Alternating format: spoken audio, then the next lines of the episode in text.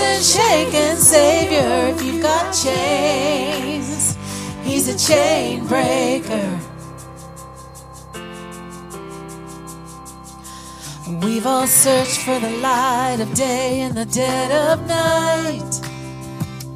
We've all found ourselves worn out from the same old fight. We've all run to things we know that just ain't right. Well, there's a better life. There's a better life. If you got pain, he's a pain taker. If you feel lost, he's a way maker. If you need freedom or saving, he's a prison shaking savior. If you've got chains, well, he's a chain breaker.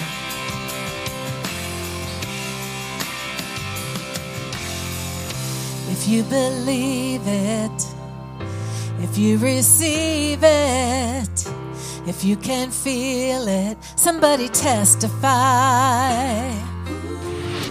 If you believe it, if you receive it, if you can feel it, somebody testify, testify. If you believe it, if you receive it, if you can feel it, somebody testify. If you got pain, he's a pain taker. If you feel lost, he's a way maker. If you need freedom or saving, he's a prison shaking savior. If you got chains, well, he's a chain breaker. Oh, if you need freedom or saving, he's a prison shaking savior. If you've got chains, well, he's a chain breaker. Would you turn to your neighbor this morning? Just say hello if you haven't met each other before. We are so glad to have you here with us worshiping. It is good that you made it here and braved the weather this morning. Glad to have y'all.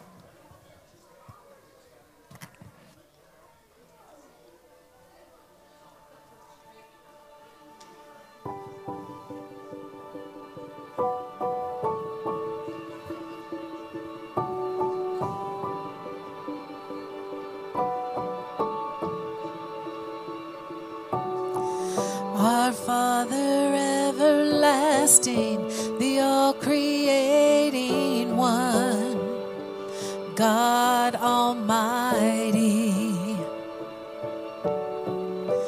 Through your Holy Spirit, conceiving Christ the Son, Jesus our Savior.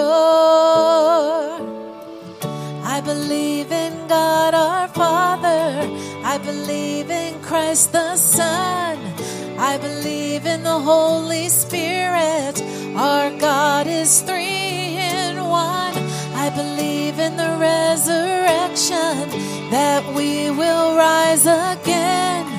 For I believe in the name of Jesus.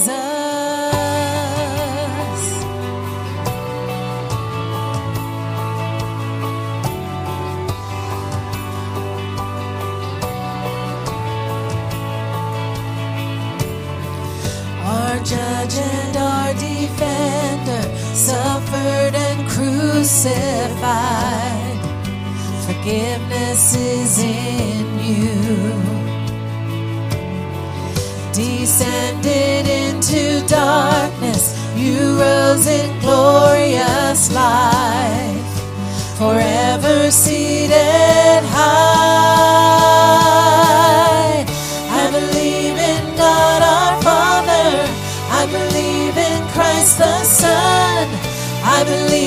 The Holy Spirit.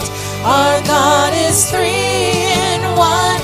I believe in the resurrection that we will rise again. For I believe in the name of Jesus.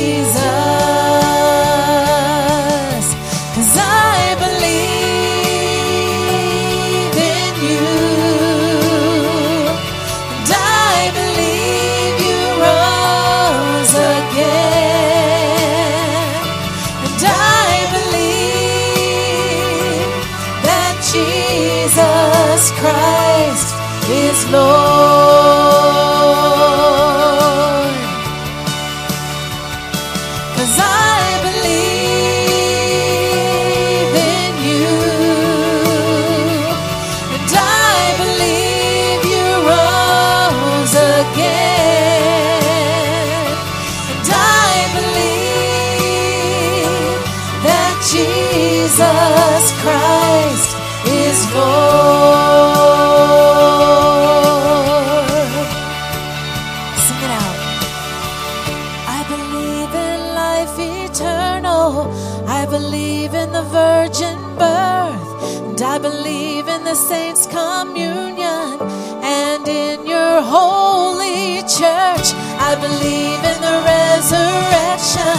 When Jesus comes again.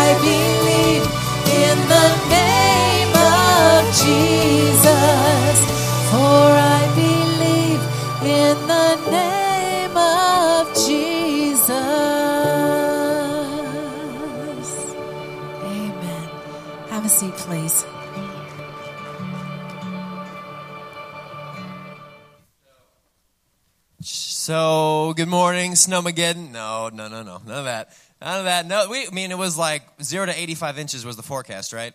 Yeah, mm-hmm. It's good though. But uh, I just want to say we're glad you're here. Everybody's safe and warm, and, and we're gonna we're gonna try to have some coffee in the lobby as you all leave, and just a way to say, hey, you know, go home and be warm and get some good coffee. But uh, we're glad you're here with us, and, and guys, there's only a couple things I want to highlight. But if you pass the friendship folders down the aisle, we appreciate that. But one thing is, we have our Next Steps membership meeting at the end of the month, um, and that's on Sunday, January 27th. And that is, uh, some, there's two ways you can sign up for that. It's in the, your bulletin, there's a little half sheet. It's all, also, you can do that on our website. And it, there's two things that you can um, do. There's there's free lunch and there's also free childcare. But this is for people looking to make Crossroads Ministries their church home. Also, if you have questions about what we believe, doctrine, theology, questions about how to serve, questions about children, student ministry, you know, whatever questions we can answer. Who's on staff? What do people do? All that. Where do I find this? Where do I find that? This is a great place for you. And so, if you have any questions, just pull me aside or call in. We'd love to help you with that. Um, but we're rolling. Wednesday nights are rolling. Men's and women's groups, student ministry, children's ministry as well. Um, if you look in your bulletin, the birthday gift to Jesus is, is, is at $133,000. Could we just give God a hand for that? It's a phenomenal. And I hope that as big as that number is, it makes us feel feel uh, just a little bit bigger as a church because what it does is it makes us feel like we're a part of the greater mission of Jesus Christ. is is not just here in this building, but it's all over the world. And so it's a, it's a privilege to be able to partner with missionaries, local, interna- or national, international. So what a what a privilege! It's exciting to do that with you guys. Um, one more thing I want to highlight um, is is if you um, if you uh, leave, you can see in the lobby there are Bibles as well as there are reading plans. A lot of those reading plans are available on our website. But if there's anything that we can do to resource you as you guys make goals or just wanting to grow in 2019, please let us know. Um, whether it's physical, it's on your app. Actually, Ken's going to show us all something pretty soon about the, the Bible app, which is super cool. But if there's anything we can do for you guys uh, just in your growth and your walk with the Lord, please let us know. We'd love to resource you in that and point you in the right direction. But I'm going to ask the ushers to come forward this morning as we receive this offering. And, and guys, we're just excited about being in Nehemiah. It's been a, it's been a fun couple weeks, and we're excited about this morning how God's going to move. It was a great last hour, it was a great last night, and it's going to be another great hour. So let's go before the Lord as we receive the offering. Jesus, we love you. We make you the priority. And um, I don't know where everybody's coming in from, God. A lot of us are riding um, just a really good start of the year. January's been good, um, just relationally. It could be good financially. It could just be good just because nothing bad's happened. Just uh, as humans, the the experience that we walk through in this life, it's it's all over the place. Um, and some of us are maybe still riding uh, just tough times uh, from the holidays and in 2019 this new year is um, is difficult to approach. And so, God, we just know that in, in, in the craziness and the inconsistency of our life, you're the only consistent one that we can cling to. And God, you are constant. Uh, Jesus, you're the same yesterday, today, and forever. And, and to you we cling, and to you we find purpose in life. And so um, I pray that as we receive this offering, Lord God, that we would just, uh, just be humbled to know we're a part of a greater mission that goes beyond just these walls that goes beyond our city, that goes beyond this world, God, that there's an eternal impact that we have when we proclaim the name of Jesus Christ. And so, Lord, we love you. We just thank you for loving us, and we are excited about what you're going to do this morning as we read your word, as we grow together, and as we leave here uh, taking the light of Jesus to a world that so desperately needs it. God, we love you. Thank you for loving us. In Jesus' name, amen.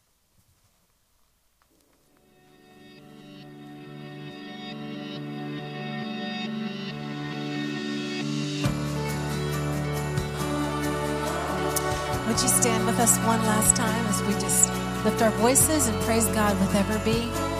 Sing it from your heart because Jesus is here with us today. Amen.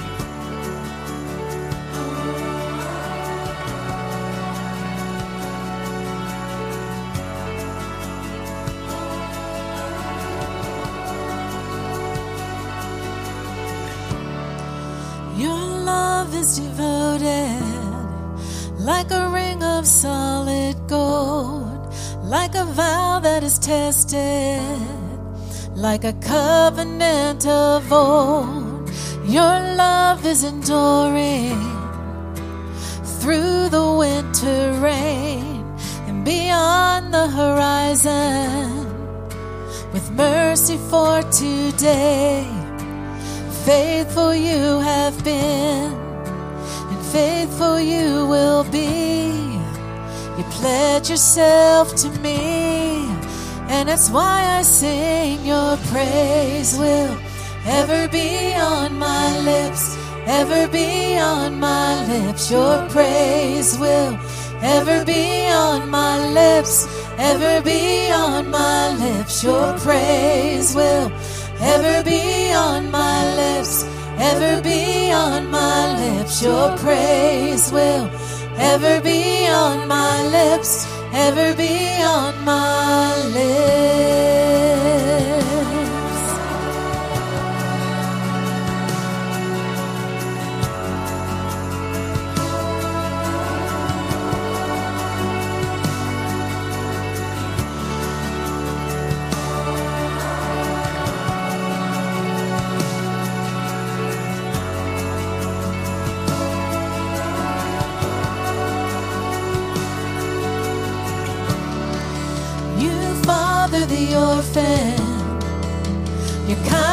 Makes us whole, and you shoulder our weakness, and your strength becomes our own. Now you're making me like you. You're clothing me in white, bringing beauty from ashes. For you will have your bride free of all her guilt, rid of all her shame, known by her true name.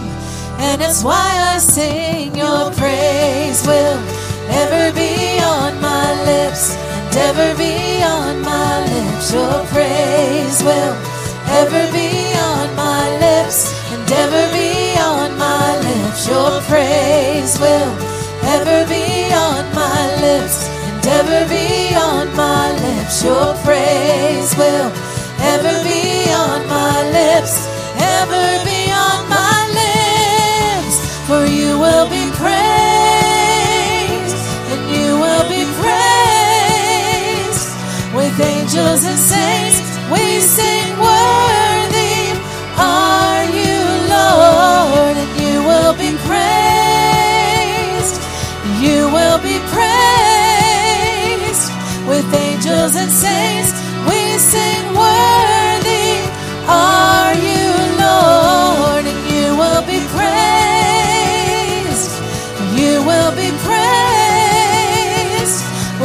Angels and saints. We sing, Worthy are you, Lord. You will be praised, yes, you will. You will be praised with angels and saints, we sing, Worthy are you, Lord. And it's why I sing, Your praise will ever be on my lips, and ever be on my lips. Your praise will ever be on my lips, and ever be on my lips. Your praise will ever be on my lips, and ever be on my lips. Your praise will ever be on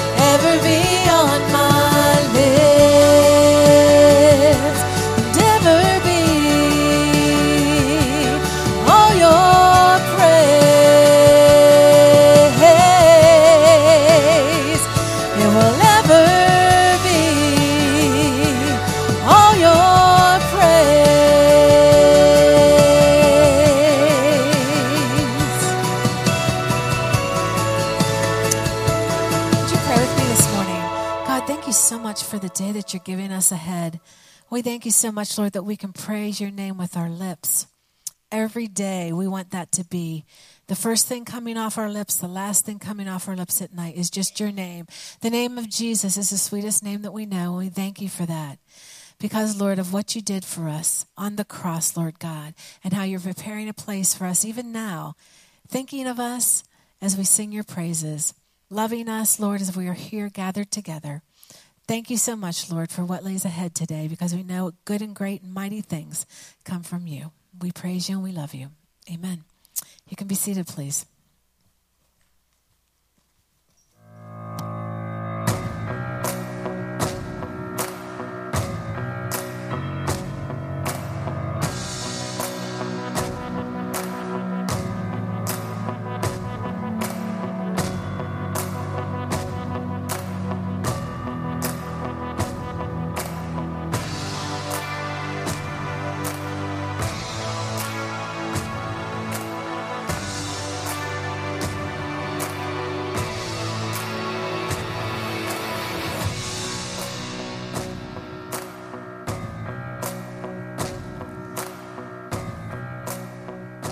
Glad that you're here today. My wife does not enjoy hearing the message three times. I'll just let you know that, all right? If, she, if you weren't here, she would have to sit in here and fill up your space. I just want you to know that, all right? I had all the services. We were thrilled that uh, last night we had a great night. Some people were watching the forecast. They were thinking we were getting a foot, so they came out last night and uh, they had a good time. And uh, first service, I was surprised. You know, I pulled up here at quarter to nine, or no, whatever time I get here. I'm up here early, but uh, at quarter nine, I'm looking around. I'm saying, uh, "There's nobody here. There's like none of our helpers are here. Like, what's going to happen today?" And all of a sudden, like at 9:30, everybody showed up. Well, not everybody, but a, remnant showed up, right? And uh, and we had a great service. So I want to thank you for being here this morning. Uh, that you are the Marines. Give yourselves a hand this morning. Thank God for you guys, man. This is awesome. Just because everybody else canceled doesn't mean we have to. There, we said it. All right, all right, now move on, all right? We are thanking God that you're here today. Um, I'll tell you what, you know why it's so important? Because God does something every time we gather together. The scripture says, where two or three are gathered together in my name, there I am. And I'll have to tell you, I have a good memory. Ten years ago, I believe it was, we, uh, we had a service like this. It was freezing rain. I mean, it was true freezing rain. Praise team people were on the way. They were sliding into other cars. And we're like, you know, Pastor Arnold was leading. And I was like, Pastor, you need to cancel. He goes, I'm not canceling. See, that's where he trained me. I got it from him, right? So uh, he says, I'm not going to cancel. And, and we're like, you know, we're watching the clock. We're getting right down to the wire. And in comes Jim and Chris Kunkel. They're here this morning. It was their very first day. Nobody else was here, folks. It was Jim and Chris Kunkel, the parking lot attendants, a few greeters, the coffee people. We were all getting ready to pack our bags and say, We can go now. And they walked in the door, and, and uh, Pastor's like, Okay, Rhonda, pull a few songs together. We're going to have church. And, and you remember that, don't you? That was, uh, you know, thank God for that. And here they are, 10 years active, faithfully serving in the church. Can we thank God for the Kunkels, man? I love it. I love it. So that's what God does. God works in mysterious ways, and you just never know what God's going to do. And I'm glad that you're here today as God is working today. It's never too late to start a new beginning. That's what Nehemiah is all about. We've been looking in the book of Nehemiah and we've been studying the book of Nehemiah and looking at how that you can start a new beginning. Just give you a little bit of back, uh, backlog here just to put us all on the same page. 1400, uh, I'm sorry, 140 years the children of Israel have been in exile. Uh, uh, Babylon had come in under King Nebuchadnezzar and they had taken over the nation of Israel. They took them out in exile, took all the leaders out in exile. That's when you remember Shadrach, Meshach, and Abednego, Daniel in the lion's den. Those type of things were all under the Babylonian captivity. They were all under exile. And then uh, as they were in exile, uh, Babylon is no longer the, the, the big superpower, it becomes Persia. King Artaxerxes is in charge, and uh, a Jewish man, he was just an ordinary man like all of us. Remember, Persia's a thousand miles from their home country, a thousand miles from their home city of Jerusalem. So here he is. He's a thousand miles away. He's the cupbearer to the king. He's got a great civil service job. He's just, uh, you know, he, he takes a sip of the king's wine, hands it over, and the king drinks it. He eats the king's food, hands it over, and the king eats it. I'm like, where were those jobs whenever I was 20 years old? You know, that would have been a great career, but no. All right, so here he is. He's the king's cupbearer. And so he, he has to test it. He's got a great job before the king. And, uh, and so God lays on his heart to go back and rebuild this wall. Now, people had tried to rebuild the wall. The, the, the, wall was important. It was the, a wall went around the city of Jerusalem. It was about 30 feet high, about 10 feet deep. And as they as the, it went around, it was all about protection. There were gates, and so as you go and you look at that, you look at this uh, story. It's pretty powerful because this is a actual history. We're looking at the memoirs of Nehemiah. And so, Nehemiah, as you look at Nehemiah chapter 3 here this morning, we're going to look at Nehemiah chapter 3. Uh, last week we looked at Nehemiah chapter 2, and we said this, is, this was the. Um, this was whenever he got permission from the king. And it was an unexpected day. He wasn't expecting that to happen. And so, as, as he did this, as he looks on and see, uh, gets the permission, he goes back. And now, chapter 3 is all about the rebuilding. And it's kind of interesting because as you look through different people who've written books about Nehemiah, quite often they'll just jump over chapter 3. Why? It's filled with details. There's a lot of details. There's a lot of names that you can mispronounce easily. So I'm going to do something here today. I'm going to show you how that you can have a, time and listen to the Bible. Like, I, I, I'm so excited when I hear people that want to get into God's Word. There's a Bible resource table in the foyer. I encourage you, go get one. There's study Bibles. Take one uh, and take it home. There's a donation slip on there. You can donate anytime you want. We just want you to get the Word of God in you. There's also an app I encourage people to download. It's called the YouVersion app, okay? And it's called the U YouVersion so that you can pick the version that you want to study through. And so you download it and you put it on there, and you can pick a plan. Uh, my daughter's picked a plan. She's reading the Bible in like a really fast time. I don't know how fast it is, but I know she's not reading it, she's listening to it. She has a 40 minute commute to work, and so she's listening to the Bible every day. And as a matter of fact, she comes in and she says, Dad, I'm in the book of Leviticus. What's that all about? I'm like, You're doing what? She goes, On my way to work, I'm studying the book of Leviticus. I'm like, That's not what you study in traffic. That's just like, that's really hard stuff, right? And so she, she's, she's getting through it. She's excited about God's word. Why? She's listening to it. Faith comes by hearing, and hearing by the word of God. So I want you to catch this today that um, you can go to the app and you pick out the Bible that you want. You pick out the, the chapter and the verse, and it will read it to you. Hit the speaker and it will read it to you. So this morning, I'm going to let it read it to us. So it, it's hard to see because it's, it's made for the phone, made for your computer. If you don't have a, a, a smartphone, just go to Bible.com. It's the same exact thing. You can pick it out and it will read to you. This chapter has a lot of details. And so that you can hear the right pronunciations, because I hack them all up, I want you to watch and listen along. You can follow along in your Bible or in your phone to Nehemiah chapter 3. We'll roll that. The priests started to rebuild at the sheep gate. They dedicated it and set up its doors, building the wall as far as the Tower of the Hundred, which they dedicated, and the Tower of Hananel. People from the town of Jericho worked next to them, and beyond them was Zaccur son of Imri, the fish gate was built by the sons of Hassenaah. They laid the beams, set up its doors, and installed its bolts and bars. Meremoth, son of Uriah and grandson of Hakkoz, repaired the next section of wall. Beside him were Meshullam son of Berechiah and grandson of Meshezabel, and then Zadok son of Baana. Next were the people of Tekoa, though their leaders refused to work with the construction supervisors. The old city gate was repaired by Joiada son of Paseah and Meshullam son of Besodeiah. They laid the beams, set up its doors, and installed its bolts and bars. Next to them were Melatiah from Gibeon, Jadon from Meronoth, people from Gibeon, and people from Mizpah, the headquarters of the governor of the province west of the Euphrates River. Next was Uzziel son of Harhaiah, a goldsmith by trade, who also worked on the wall. Beyond him was Hananiah, a manufacturer of perfumes. They left out a section of Jerusalem as they built the broad wall.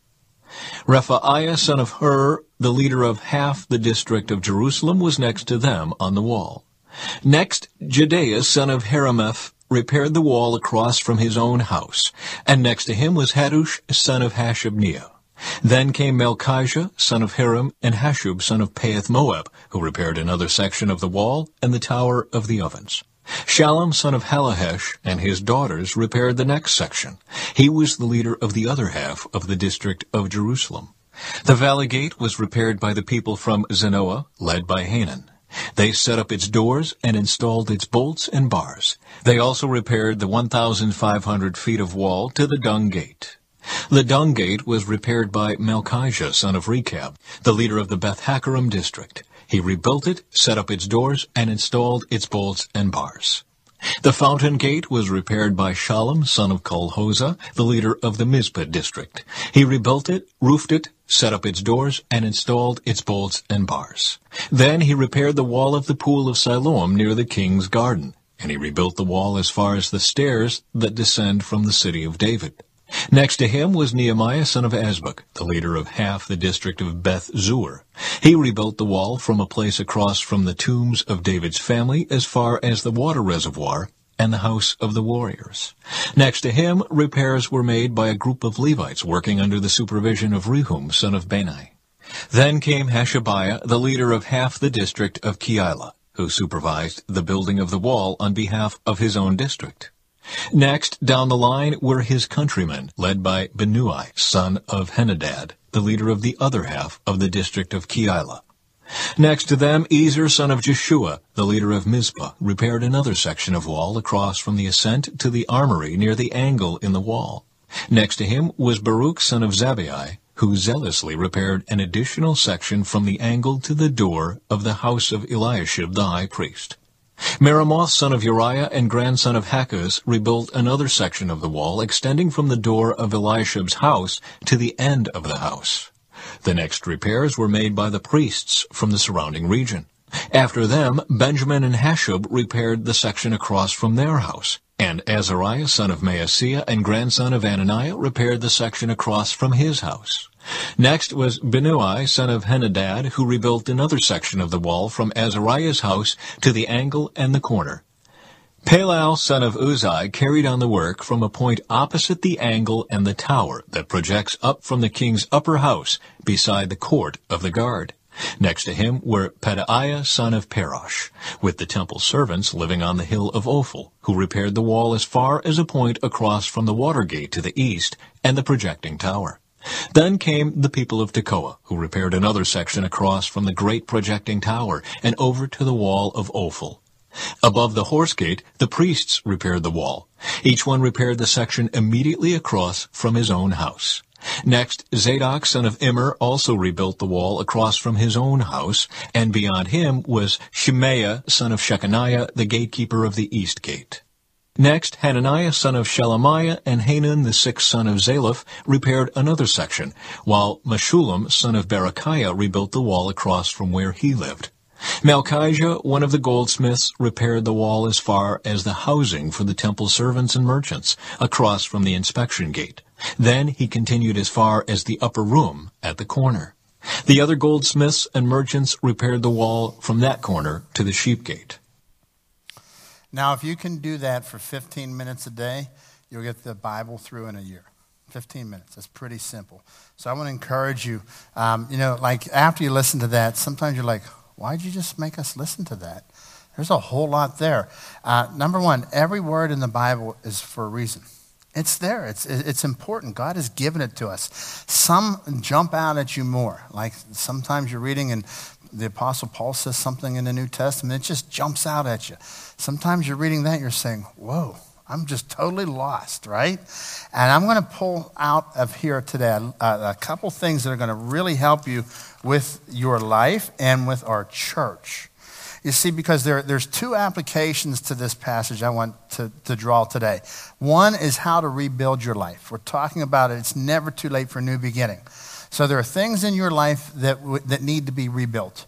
And there are things in the church that need to be built and rebuilt. There are things that we have to constantly be growing and working on in our life. You started out, you set some goals in your life, and you faded off. You drifted off. It's time for a new beginning.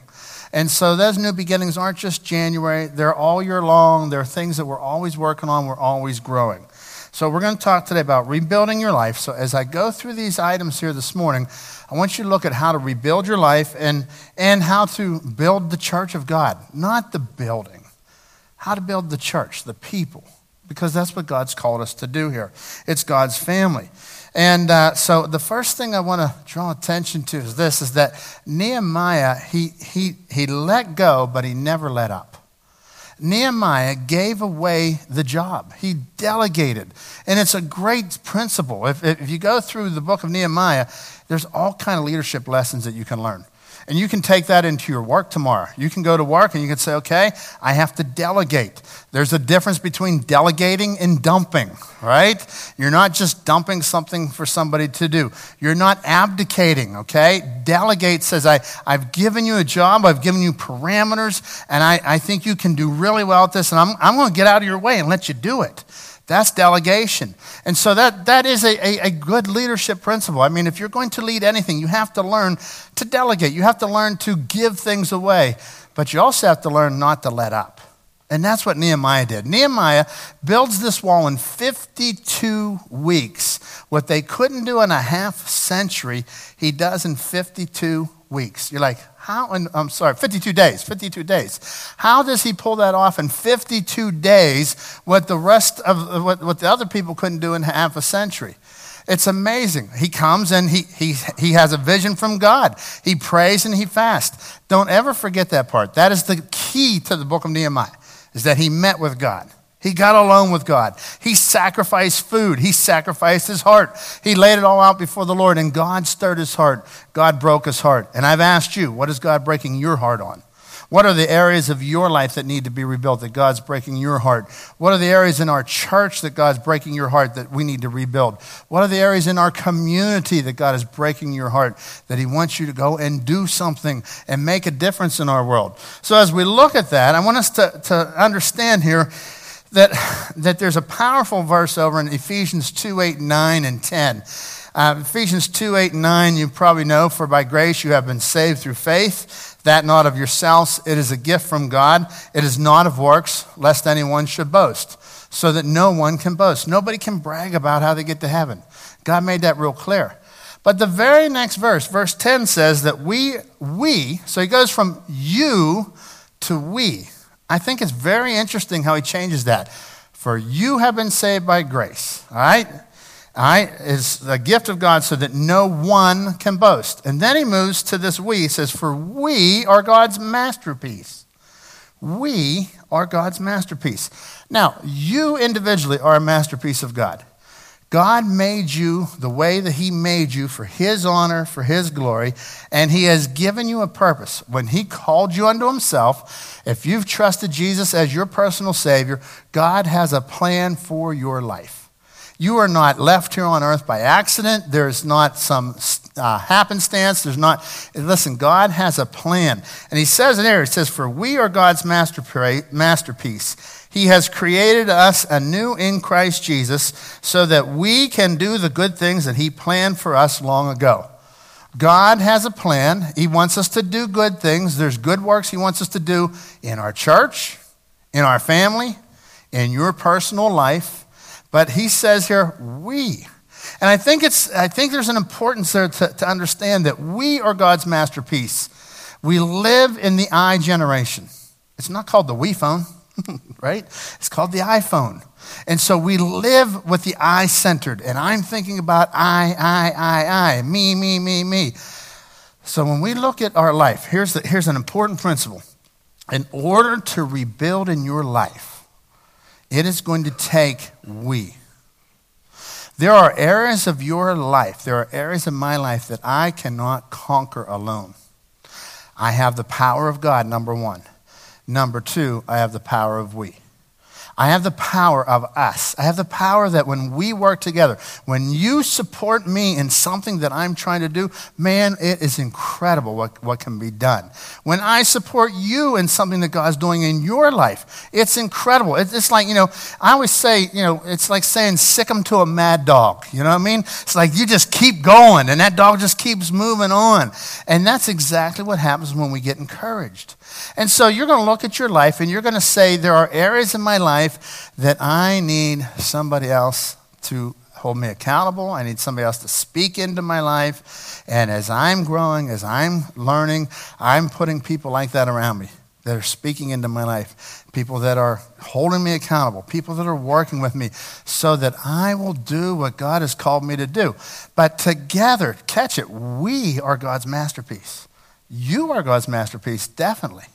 There are none of us that are the same. God has given you a passion. He's made you so different than me, and, and, and He made you so different than the person sitting next to you. That is because He is the creator and you are His masterpiece. Who gets the credit at the end of the masterpiece? The artist, not the masterpiece. The artist. Remember, we had the guy in here a few weeks ago, and he made the picture of Jesus? And at the end, he took his paint and he put his fingerprint on it. And then he held it up. And as much as we were excited because it was a picture of Jesus, you were really excited because that guy was pretty talented. It was like, wow. And you saw this artist. And, and, but it was cool. He was giving glory to God, and, and our setting was a little different. But you are the masterpiece of God. And when God holds you up, guess who gets the credit? God does. That's why he says he exalts the, the humble. He resists the proud. He exalts the humble because as he lifts you up, he gets all the glory. So he's made you, he's given you great, awesome gifts. He's given you great passions, and that is who God has, is developing. But with us, it's, the, it's we. It's we. 19 times in this passage, reread the, the phrase next to him next to him. It keeps saying next to him, next to this guy, this guy worked, and next to him. It was a group of people. There were 40 people who were heading up the various projects. 40 people that were called, and Nehemiah trusted them. Why? Because he understood to get this done, he could not lead the entire wall himself. He needed to have lieutenants everywhere. And those 40 people, no doubt, had all kind of people helping them to get this magnanimous job done in 52 days. So I want to draw a few points here this morning from this passage that you say, what in the world was it about, right? Number one, I want you to catch this. God is looking for people who are willing to serve him. God is looking for people who are willing. Um, you'll see in the list here, there's people from every walk of life. Uh, they were willing to serve, they were willing to work, they were willing to do something. Uh, some would repair the wall closest to their home. Others would commute. They would go back and forth and go to the, to the place of the wall where they had to go. Some, uh, some repaired broken down parts, while others had to start from scratch. Some labored on different gates. Some uh, had their massive hinges. They had to work on the massive hinges and the bolts, while others picked up rubble and they picked up garbage and they carted trash away. And it's very interesting here. Now check this out. Nehemiah 3.1. Then Eliashib, the high priest and the other priests started to rebuild at the sheep gate. They dedicated it, set up its doors, building the wall as far as the tower of the hundred, which they dedicated, and the tower of Hanel. They were rebuilding the sheep gate. Now, check this out. They had an affinity for that. That was the, the, part of the wall that they would identify with. It was close to where they would work, it was close to where what was their passion was. And uh, what was their passion? The atonement of the people. The sheep gate. This was where they would, the Jewish people would come and they would bring their lamb, they would bring their sheep, would come through that gate, and they would be offered as a sacrifice at the temple. pretty powerful visual here to see the priest actually rebuilding this wall. And you know what? They had no clue. Honestly, they had no clue that 400 years later that the Lamb of God, Jesus himself, would come walking through that sheep gate. Interesting, isn't it? Jesus, who was the Lamb of God. They had no clue. And I want you to catch this because you're rebuilding your life, right? Let's say you're, you're rebuilding a relationship you know you got to work on forgiveness and you know you got to work on relationship issues. You have no clue what God is doing in that relationship. Through that forgiveness, you have no clue what God is doing that may not happen for till out of your lifetime. It may be 400 years from now. It may be 200 years. It may be 20 years. You may never get to see the fruit of what you're building. Here these guys were. They were building it. They had no clue that that would happen. They had no clue that Jesus would be arrested and taken before the Sanhedrin and that he would walk through that gate one day. They had no clue of that, but they were faithful. Uh, the other thing that's pretty interesting about these guys is that, the, that they were priests. They were the high priest. And uh, high priests weren't too good at handyman stuff, right? Uh, you know, typically the pastor isn't too good at being able to build things. Our Wednesday work crew doesn't come up and ask my advice on building things, okay? They come in and they tell, tell me how it's going to go. They say, Where do you want the wall? I say, Over here. And they'll tell me if it can be done, right? And they, they tell me how it can be done. And they say, All right, we'll see you later. Get out of our way. Because uh, I'll never forget, there was a story one time Pastor John was uh, trying to tell our tell a carpenter how to work here at the church. And Ross, you remember this story well, right? That I think they were reconstructing the balcony, putting new risers in, and Pastor John came in, and Pastor John said, Now, Larry, Larry Keenan was the, the carpenter, and he says, Now, Larry, let me tell you how this should be, right? And, and Larry took his hammer and he handed it to Pastor John. He says, Here, you build this and I'll preach on Sunday, all right? Because why? The pastor is not, that's not his forte. The priest, this was not their forte. They were not builders by trade. They had no clue about how to build a wall, but they were willing. And as you look through the list, you'll find that there were people that were willing. Here's the principle God uses willing hands. He doesn't need your resume, He doesn't need my resume. He has a resume that's pretty impressive, doesn't He? So he uses willing hands. So when we come and we have our willing hands, it's amazing what God will do. Uh, the next thing is that God will use your availability. Your greatest ability is your availability. Now think about that this morning. Your greatest ability. You think, well, I can do this, I can do that. Your greatest ability is actually your availability. Not only did the priest not know how to do it, but there were many other people that didn't know how to do it. And so God is building his kingdom. And in, in your life and in our church, in our community, he's building his kingdom. He's not looking for your skill. He's not looking for your talent. He gave you everything that he wants you to have. Now check that out. Your gifts were given to you by God. He gave them to you and he wanted you to have them. And he didn't want me to have your gift. Thank the Lord. Isn't that wonderful? I, listen, if everybody were like me, it would be so boring. I am black and white. Literally, I'm colorblind, okay? My world is pretty boring. You people can see color. You, you turn on TV. You know, I'm dying to get those glasses one day. I saw the glasses that turn colorblind people so they can see, right? But listen, that's the way we think. We think that way too. Everything's simple. Other people have detail. And I, I got around a guy uh, a few weeks ago. He was he's saying how he pays attention to detail and it drives his wife crazy. And I explained that's because God made you with detail, uh, to pay attention to detail, and He made your wife not to pay attention to detail. You get around Dan McNeese. He, he knows numbers, man. He's, he's, he's like Rain Man. He knows every number. It's unbelievable.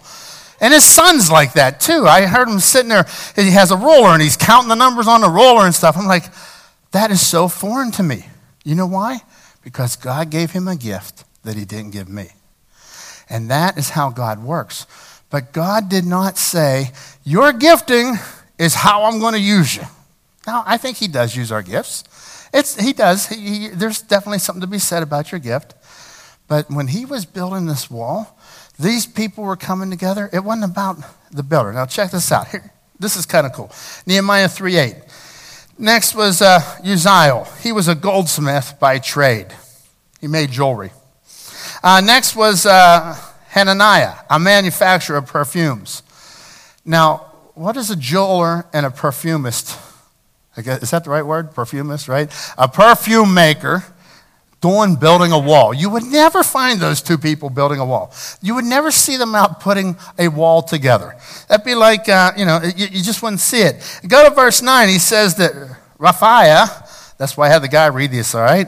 Raphiah, the leader of half the district of Jerusalem, was next to them on the wall. He's a politician. You got a politician, a guy who makes perfume, and a guy who makes jewelry, and you're like, okay, that's my team. Let's go to work today, right? That is not how we would do it. But God says, I want your availability. I don't need your resume. I want your availability. Um, here's the other thing I want you to understand. If you are going to rebuild an area of your life, it takes surrender. You've got to be available to, to deal with things. There's things in your life, a relationship that's broken, an addiction, um, pain. As you rebuild those areas, you have to give time to that. You have to become available. You may not be skilled at that area. And that's whenever you go and you get the person who is skilled to help you. And you come along and you get, you get that other person who says, Yeah, I know how to build a wall. Listen, these guys no doubt had supervisors. Uh, Nehemiah just didn't say, Hey, build the wall however you wanted. Could you imagine if the wall were 10 feet in one section, 20 feet in the next? You know, and just kind of, however you want it, guys. No. They had to follow the leadership. And in our life, you have to follow the leadership of God, and then you have to get other people to speak into your life. Several times through my life, whenever I was struggling with areas, I've gone to the people that I saw as expert in that area. Why? Because I needed them to speak in and help me. I was relying on God, number one but I was becoming available to an area. So if you're rebuilding your life, you need to become available. If you're building the church, guess what we need to become? Available. God is looking for your hands. He's looking for your feet. He's looking for you to show up. And, uh, and, and, it's pretty powerful how God does that. Um, over here in um, Nehemiah, we already looked at Nehemiah 389. I want to continue on here. Some are able to work more than others. Some are able to work more than others. Uh, back, back to the availability, though. Before I move forward, we'll go back to availability. I just got to share this with you. We have great people in our church. They come and they serve, and it's not about their resume. It's incredible. There's a couple that comes on Saturday night, Bob and Sylvia Bush. Bob and Sylvia are very faithful to Saturday night, and they have been for years. And then one day they, they felt God tugging on their heart that it was time to serve. So they come to Saturday night service, and then they'll come back and they will serve in the nursery twice a month, two hours. Not just 9.30, not just 11, but from 9.30 to 11, and they stay even whenever I go over time. It's amazing. They're just incredible people, right? And so as you look at this, I want you to realize here's this man, he is not gifted at holding babies. I just want you to know that. I don't know too many men that are, okay? I was not gifted at that. Uh, this man was gifted, he, he worked in a mill. He could run a crew of people. And now here he comes in and he says, There's a need in the church. Sign me up. And he comes Saturday night. That's where he gets his soul fed. And then he comes back and he comes on Sunday with his wife and they serve together. And, and, and, it's just kind of, it's so powerful to me that God has people like that in our church. And, and there are all people all over our church doing things like that. And it's like, you know, you, you look out on the parking lot. Here was, here's Ed Maxton out there, week in and week out. Ed Maxton's freezing out there today, right? Ed is always happy and he's never complaining out there, ever. I mean, it, you know, he might be trying to move around to stay warm but he's never complaining. He's coming. I mean, Ed's a very talented guy. Ed has a lot of talent, but he didn't bring his talent. He said, I'm bringing my availability. And he showed up. And that's what's happening all over the church. I see people do that in our children's ministry, in our youth ministry, in all areas of serving. People are coming. We're not about a talent show. We don't want, ta- God's not looking for your talent. It's great that He gave it to you, but He's looking for your availability. The greatest ability is your availability. As we move forward here, some are able to work more than others. Um, you know, sometimes people are able to give more, uh, to do more than other people. And here, here, here is there's a, a, a phrase that's repeated a number of times in here. Six times you see the, the who repaired another section, who repaired another section. Um, Nehemiah, um, Nehemiah 3.11. And you see that long list of names. Who repaired another section of the wall? He repaired. These people, in other words, they did what they were asked to do, and they went the extra mile. Nehemiah 3.19. Ezra, the son of Jeshua, repaired another section of the wall across from the ascent. You see, he went the extra mile. He did what the initial assignment was, and he went on further. 321. This guy, he rebuilds another section of the wall, extending from the door of Eliashib's house to the end of the house. So, in other words, he says, man, they, they go the extra mile. They work a little bit more. They're able to do more than others. And God has some people that are able to do more than others, okay? And here's another type of person. These people were the, willing to work in the hardest of places. Now, this is very interesting to me. Um, there are areas in the church and there's areas in your life that are hard, right? They're rebuilding the wall. Nehemiah 3:14. The dung gate was repaired by that guy. The dung gate. Do you know what the dung gate means? Dung? You know what dung is? Okay? All right, you know what dung is, right? It's nasty. The dung gate was where the garbage was taken. All the refuge, all the garbage, all the manure was taken through the dung gate. Now, picture with me. Here's a wall that's crumbled down, it's broken, and this is the dung gate. It becomes like a garbage dump. And, and as you go out there, you know, I, I've been to the garbage dump here in South Park through the years, we've taken loads of just stuff that accumulates. Churches are notorious for saving things, broken things. You know what I mean? It's like we have all these chairs that were broken in the garage. Finally, we need to get rid of them, right? So we, we go out there and we go out to the dump, and we've done, done a number of dump loads out there. And when you go out there and you're happy to get rid of the trash, but I'll tell you what, it smells. It's on your feet. It's, it's everywhere. You can't breathe. You're like, get me out of here. So here comes a guy. It says he was repaired, he was the leader of a certain district. He humbles himself and he repairs the dung gate. Do you realize that when you're looking at your life, there's areas of your life that need to be repaired where there's garbage? And the hardest part is we got to take the garbage out.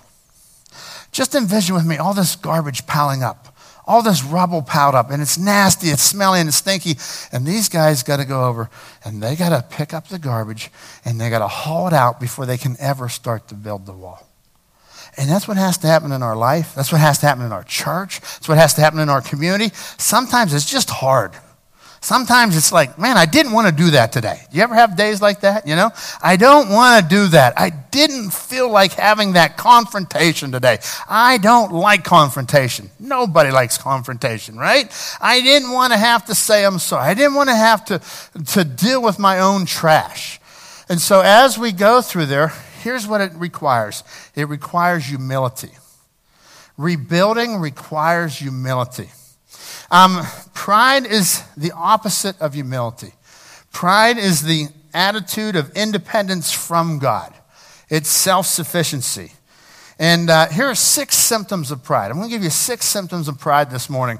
And as you think about your life, I want you to review your life and say, Am, am I dealing with pride? Because we all have to deal with it uh, to some degree or another. Um, here, here's one uh, are, Do you become irritated when corrected?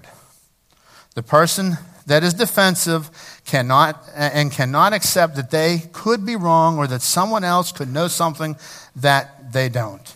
You see, that's a symptom of pride. And we all have to deal with pride, right? Uh, if you know anyone that can't take advice, it's a symptom of pride.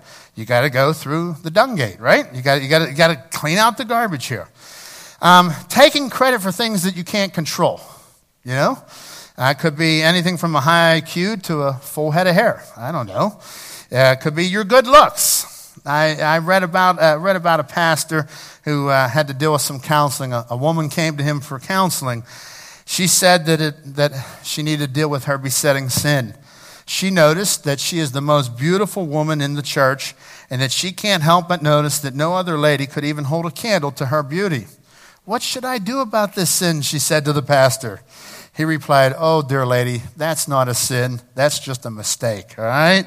And so, uh, you know, he kind of helped put her in her place, deal with that pride, right? And isn't that what we do sometimes? We just kind of swell up. We take credit for things that we can't control. I like what Spurgeon said. He said, Be not proud of your race, face, place, or grace. That's, that is so good. Let's be proud of who He is and what He can do in our life. Uh, how about making excuses? This person always has a, a reason or an explanation why it really isn't true or it's not their fault. It's easy to make excuses. Somebody says, well, and, ah, ah, ah, and, we, we, you know, we make excuses. Sometimes we make lies. That's a, that's a symptom of pride. I'm not seeking counsel. To, to not ask advice is a symptom of pride. Uh, you know, and, and, we all have to deal with that. I'll never forget when I was first married, I was doing a project around the house, and my, my wife said, Well, I want to call my dad. I was like, No, you're not. She goes, Yeah, he knows how to do that. But this is my house. And you know what? I call my father in law a lot nowadays because my house ain't looking too good. He knew how to build a house, he knew how to take care of it, right? So, uh, humility says, I got to take advice. And the same is true in your life. You got to take advice for the areas that you're weak in. You have to get other people. It's the we, right? We are his masterpiece. I have to come get other believers who will speak into my life and say, okay, here's an area I need some help in. Will you help me? And humbly, by the grace of God, they help you. And man, it's powerful. See, that's how we rebuild. We have to be humble, uh, not seeking counsel and not seeking advice is, uh, is, is a symptom of pride. Proverbs 12 15 says that the way of a fool is right in his own eyes, but he who heeds counsel is wise. Uh, the victim's mentality. There's somebody that's always having a victim. Woe is me. I'm always, I've always been the victim. Uh, if you feel something is owed to you, uh, it, it could be a self centered symptom of pride. Life isn't fair, and we have no rights. We have no real rights. Uh, the whole entitlement mindset that we're dealing with in our world today, right? Pride can really creep up into that. Um, unhealthy sense of competition. And so th- these are areas that, that, you, that, that are that telltale signs that you're dealing with some pride issues. And so we need to become humble. The Lord, uh, Proverbs 16:5 says that the Lord detests the proud. He detests the proud. I like how the message, message says it. It says that God can't stomach arrogance or pretense. God can't stomach it. It's just like, you know, when I come to God in pride, He's like, next. You're not ready. You're not ready for my power. Wow. I'm not ready for God's power because I have pride. Some are willing to work harder than others over in Nehemiah 3:20. Some are some are willing to work harder than others. Um, so they were they worked in hard places. Others were willing to work harder. Um, next to Nehemiah 3:20. Next to him uh, was Baruch, son of Zabai, who zealously repaired an additional section from the angle of the door to the house of Elijah the high priest. Uh, and then here's the saddest one. This is the saddest lesson from this chapter. Some who are able were not willing. Some who are able were not willing. Wow. Here's your life. There's an area of your life that needs rebuilt, and you can work on it. You chose not to. You chose just to ignore this area of your life. Oh, that'll go away. Listen, it doesn't go away. Bad things only grow. If you're dealing with some sin issues, folks, Listen, you got to come rebuild that area of your life because if you don't, it will get worse. Oh, it's just a little thing. I got it under control. No, cut it out and get somebody to help you. And listen, the people who do that, they're the ones that have victory. They're the ones who have rebuilding in their life. It's like, wow, God does great things because they were humble enough and they could look at it and they were able enough and they could work on it. But here was a group of people. Look at this, this, this verse here, Nehemiah 3 5. Uh, next were the Tekoites. This wasn't the techie people, right? no, these weren't the guys with the iPads. They were from Tekoa, all right? The Tekoites. The, uh, though their leaders refused to work with the construction supervisors. The Tekoites worked, but their leaders refused. The leaders said, We're not getting our hands dirty. And we don't know why. We don't understand why they didn't do it. But it's interesting comment. 2,500 years later, we are reading their legacy that they would not work, that they would not help rebuild the walls. Now, th- this is a sad state that we can be in. You know, in our church, God needs everybody to work together. Work in hard places. There's days in church work I feel like I'm living in the dung gate. There's days I come home and my wife says, You look so tired today. I said, Yeah, I've been at the dung gate all day. I've been removing garbage. Literally? No, honey. They won't let me do anything physical. All right? It's literally, we're helping people's lives and there's garbage that piles up. And as we pile up and move it, it's painful, it hurts, it's heavy, but it is so important. And I'm willing to come in and do it. Are you willing to do it? Are you willing to remove the garbage in your own life? Are you, re- are you willing to help around the church? Maybe, you know what? I want you to think of Bob and Sylvia Bush coming and holding babies. They were supposed to be here today, but they got snowed in. they come and hold babies for two hours. That's not in their resume. It's not something that they were dying to do, but it's something that they do because they love Him. They love God and it's humble. And you know, their life is blessed. And you talk to her, she's like, just, she's so thrilled, except for whenever I go overtime. I mean, she's just thrilled, you know? Some days they got 12 babies down there, and it's just her and her husband. She's like, wow, this was a long day. Thank you for ending on time, right? And so, so that's, that's what she does. She, she's a, her and Bob are wonderful people, and they are reaping a blessing. And here's why. Here's what it is this is how the family of God works. This is how your life works. 1 Corinthians 1 27. But God chose the foolish things of the world to shame the wise. Wow. He chose the foolish things of the world to shame the wise. But God chose the weak things of this world to shame the strong. He chose the lowly things of this world, 1 Corinthians 1:28, he chose the lowly things of this world and the despised things and the things that are not to nullify the things that are. God uses the weak. God's not looking for strong people. He is almighty. He doesn't need my strength. I need his strength. And that's what God is calling us to do. We get our strength from Him. So uh, here, your, your attitude is everything, folks. When you're rebuilding, your attitude is everything. Your attitude is important when rebuilding. Uh, Nehemiah 4 6. At last, the wall was completed to half its height around the entire city, for the people had worked with enthusiasm. They didn't come in and say, can you believe we got to move trash today just to get to the wall? You know, the priests weren't saying, What idiot let this go for 140 years? They could have, Nehemiah could have been ripping them up and down. They came in with enthusiasm. It was hard work, guys. Work is typically hard. I want you to just clarify that. Work is typically hard. So just get used to that. Ever since Adam and Eve screwed up in the garden, work has been hard. I think it was a little bit easier before they screwed up. But that was one of the curse that work would be hard, right? So work is hard. So when we come to work for the kingdom of God, you're coming in to serve in the family of God. Guess what? It's going to be hard. You're going to serve in the nursery with the babies, and they're going to like spit all over you. And it's going to smell down there.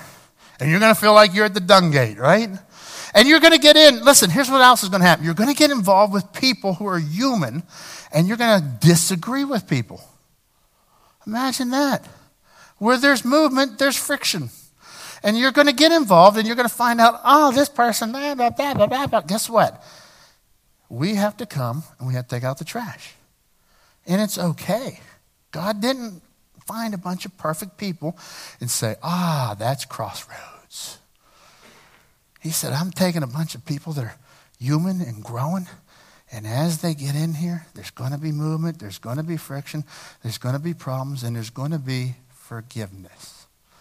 And who will be glorified? God. Because guess what our world doesn't do? They don't forgive. Have you watched the news lately? Have you watched CNN or Fox? Do you ever go back and forth? Guess what? There's hatred on both sides of this fence out there, folks. We have this awesome God who died for us, who came back to life for us, and we have an ability that they don't have out there. It's the ability to forgive because we've been forgiven. So I hope that when you get into the trenches and you see the dirt, you smell it, it's nasty, that you get an attitude that comes from God. It's okay to say, oh, this stunk today, right? But at the end of the day, I come back and I say, wow, God, you're working. God is working in the church. You know what? God is working. I take out trash every day, folks. God is working more than I can imagine. He is changing lives. Do you know in, in, in the month of December, we had nearly 50 people come to Jesus? Nearly 50. Can we thank God for that? That's exciting. Man, together we sent $133,000 to missionaries and orphans around the world. Can we thank God for that? Okay, that's what God does. But guess what? We're shoveling. And sometimes you get tired. And God says, I need you to be humble. I need you to keep going. And here's what's really cool. 1 Peter 4:10. God has given each of you a gift for his great variety from his great variety of spiritual gifts. Use them well to serve one another. You know what we're doing when we rebuild? We're serving you. You're serving your neighbor. When you're rebuilding in the school down the street or in the school wherever your kids are at, you know what you're doing? You're serving those people. That's what it is. When you go to work tomorrow and there's that person that you don't like, you don't get along with, God says, I want you to use the gifts. I want you to use how I've created you so that you can serve one another. Uh, verse 11, he goes on, he says, Do you have the gift of speaking? Then speak as though God Himself were speaking through you. Do you have the gift of helping others? Do it with all the strength and energy that God supplies. There's the answer, folks. We're going to rebuild. Rebuild your life, rebuild the church, rebuild our community. Whatever that is that God has been breaking your heart for, um, here's how we do it with the strength and energy that God supplies. Then everything you do, now this is cool. When you do it with the strength and energy that God supplies, then, I like it when you see an if then. If you do it with the strength and energy that God provides, then you will glorify. Everything you will do will bring glory to, uh, to God through Jesus Christ. All glory and power be to him forever and ever. Amen. Let's close in prayer. God, we thank you for this day. Thank you for powerful lessons, Lord, that we can learn from a, a passage that seems like details, but they're your details. They're important details. They're things that you have taught us. God, I pray for the folks in this room. Some of them are in rebuilding some major life crisis. Maybe it was a broken heart broken relationship, unforgiveness, some areas that need healing. God, I pray you'll be with each person as they take these principles and they apply them to their life. Lord, would you take them first to your throne room? May they know that you are God. May they know that you have every answer. You'll give them the strength. You'll give them everything that they need for what you've called them to do. Lord, we thank you and we love you. And we ask your blessing as we leave this place and everyone uh, goes back to their ways and, uh, and just goes back and, and refreshes from God's word on who you are. We love you. In your name we pray. Amen. All right, folks. In the foyer, all right? There's coffee out there. It's hot, I'll guarantee that, all right? God bless you.